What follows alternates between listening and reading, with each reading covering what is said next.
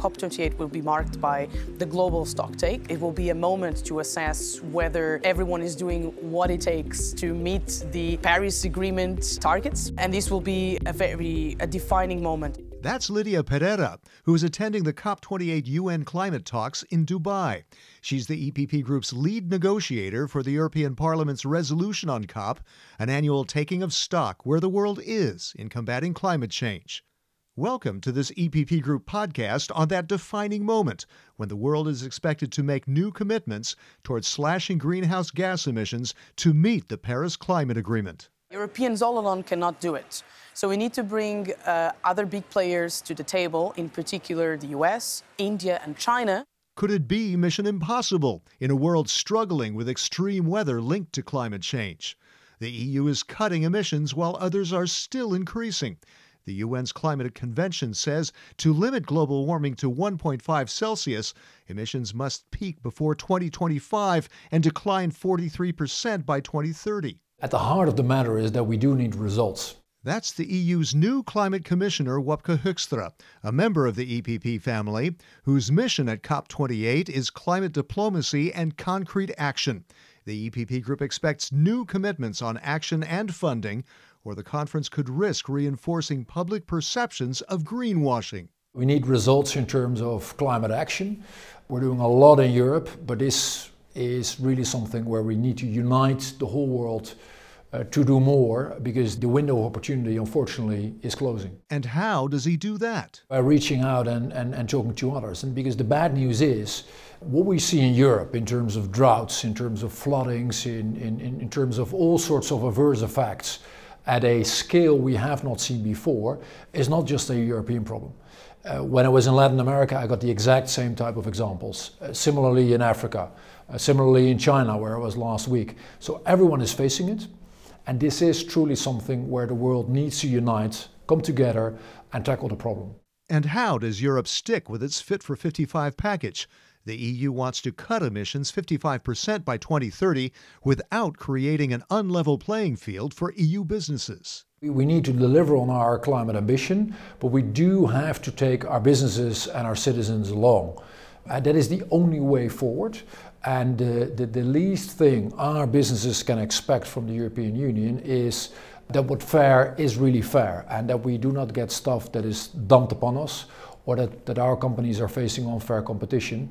And that is that continues to be, I think, a very important assignment for the Commission at large, but also for me in particular. So what about the other countries around the world? Peter Liese is the E P P Group's spokesman on the Environment Committee, and he's going to COP twenty-eight too as chair of the European Parliament delegation. We are the representation of the citizens, and the citizens want an agreement at the COP. And for us, it is important to have, also when it comes to finance, the high ambition coalition. The European Union is financing much more than we should per capita. The problem are others, and I think we need to unite with the least developed countries, with the small island states, to put the pressure on those that didn't live up to their responsibility. Liese says that means putting more pressure on China, which is part of the group of seventy-seven developing countries. You know, it's very important to split the G seventy-seven and China, which include the very poor countries, but also rich countries like Saudi Arabia and rather industrialized countries like China. And the focus should really be on the needs of those that suffer the most from climate change. The E U's climate diplomacy includes helping countries hit by extreme weather and struggling to make the green transition at the same time. Pereira wants to see more of that. There's communities being affected on a daily basis because of climate change. Sure. And that affects, for example, food security. So how are we going to support those communities in looking for other sources of either food or energy? We want to end the fossil fuel subsidies yeah. in exchange for investing more on renewable energy, in particular clean technologies. And set an example in Europe with legislation to fight climate change. The truth is that these legislation serves as tools for climate diplomacy, and uh, these this shows to other countries in the world that it is possible to decarbonize and to offer a different model. So shifting from linear uh, economy to a circular economy, we can open the door for so many opportunities that also relate to the creation of new jobs. As head of Y E P, Youth of the European People's Party, Pereira notes that the legislation was driven in part by Europe's young people. The commitment to address environment was first and foremost put in the political agenda by the younger generations. We can discuss, we can argue whether certain protests or ways of manifest are consequent, you know, if they uh, deliver what impact something. They have, yeah, right. I can argue that some don't, but obviously uh, the truth is environment became high priority yeah. in the political agenda. And the European Union has responded in a very high-level action. Liese sees that action as setting an example for the rest of the world with the E U's Fit for fifty-five measures. We have a debate on the twenty thirty targets, and here the Parliament did a lot to be even beyond fifty-five percent. So what we have finally agreed brings us to fifty-seven percent. Definitely we are one of the parts of the world that doesn't only have ambitious target, but also a plan how to achieve it. And that should be our message, uh, to say it's possible. We have done the legislation already. Please follow. Putting words and laws to action, Europe can lead with clean tech. It's very important to yeah. put on the table is the shift to uh, renewable energy. That's yes. one of the claims that we make in the Parliament resolution. We want to end the fossil fuel subsidies yeah. in uh, exchange for investing more on uh, renewable energy, in particular clean technologies. Right. The European Union is a front runner on clean technologies, and we should enable all the startups and this ecosystem that is emerging, uh, making sure that we scale up sufficiently and that we can cover the needs for renewable energy, resorting to clean technologies. While supporting other countries making that transition. Knowledge, technology, Tech and, transfer. and we have these responsibility uh, coming mm. from the most developed countries to make sure that we enable as well the developing countries with the knowledge, techniques. I feel that a continent like ourselves, uh, with the affluence and, and the experience we have, we can do more in, in, in terms of, of outreach. By the way, that's also very much necessary if we want to tackle the problem, because Europe is only responsible for seven percent of global emissions and ninety-three percent takes place outside of the European Union. So if we do want to stop the boiling of the planet, we not only need to look at ourselves, we also need to make sure we do this across the planet. At the same time, Hoekstra notes that the E U protects European companies from unfair competition with a tariff on imports from countries that are not doing enough to cut emissions. It's called the Carbon Border Adjustment Mechanism, or C BAM.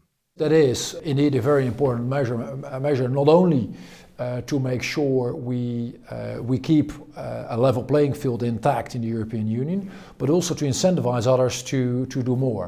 But of course, you know, we also need to be very sensitive and and, and quick on our feet when we see, for example, that that that stuff is being dumped upon our markets. Uh, that is with other commissioners, but it is extremely important that we do make sure that our companies have a fair chance to succeed in the line of business they operate. On raising new money to combat climate change, Hoekstra sees a number of ways. The good news is we were freeing up a lot of money already within the European Union. But if you look at, you know, an area of life that is significantly undertaxed, and I'm not a, you know, I'm not a person who is in fan of who is a fan of higher taxation, but a, a part of our lives that is undertaxed is aviation. Everything in your and my life is taxed. We're not taxing when we're fueling up a jet. I do think there is an opportunity there, so I would love to rally Uh, to rally around or, or, or get a coalition of the willing that moves into uh, this type of curves in taxation. Can a world facing extreme weather unite at COP twenty-eight? Hoekstra thinks so. As a world, we are roughly on the, on, on, on the right direction. But the reality, the uncomfortable reality, is that we need to speed up significantly to achieve our goals and make sure we, we, we mitigate. And that is what the global, where the global stocktake uh, comes in. Not only taking a photo of where we stand, but then of course linking that to, to more ambitious uh, goals per country and for the European Union at large going forward.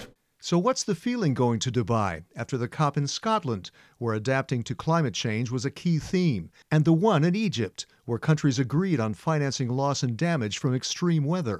It's uh, determination. And I think uh, if we look at the capacity that the E U has been showing to the world, the E U is doing a lot. Let's be reasonable. Also in the conversations with the, with the other political groups that often want to go one step further, mm. we are doing a lot and we are doing it uh, in a credible way. And so we should put our efforts on the things that we are achieving uh, in the E U and trying to convince the others in doing the same. I'm impatient by nature, and, and I'm also impatient given the tremendous task that is ahead of us. So in terms of mitigation, in terms of adaptation, in terms of freeing up money and making sure that also the young viewers who might be watching this are sufficiently secure that, that our generation is doing the right thing, we do need more ambition. Thanks for listening to this E P P Group podcast on the road to COP twenty-eight, with the aim for Europe to show leadership and support in getting the entire world on board in the fight against climate change. Find out more online at e p p group dot e u, and for the social networks, it's at E P P Group. Until next time, I'm Chris Burns. Goodbye for now.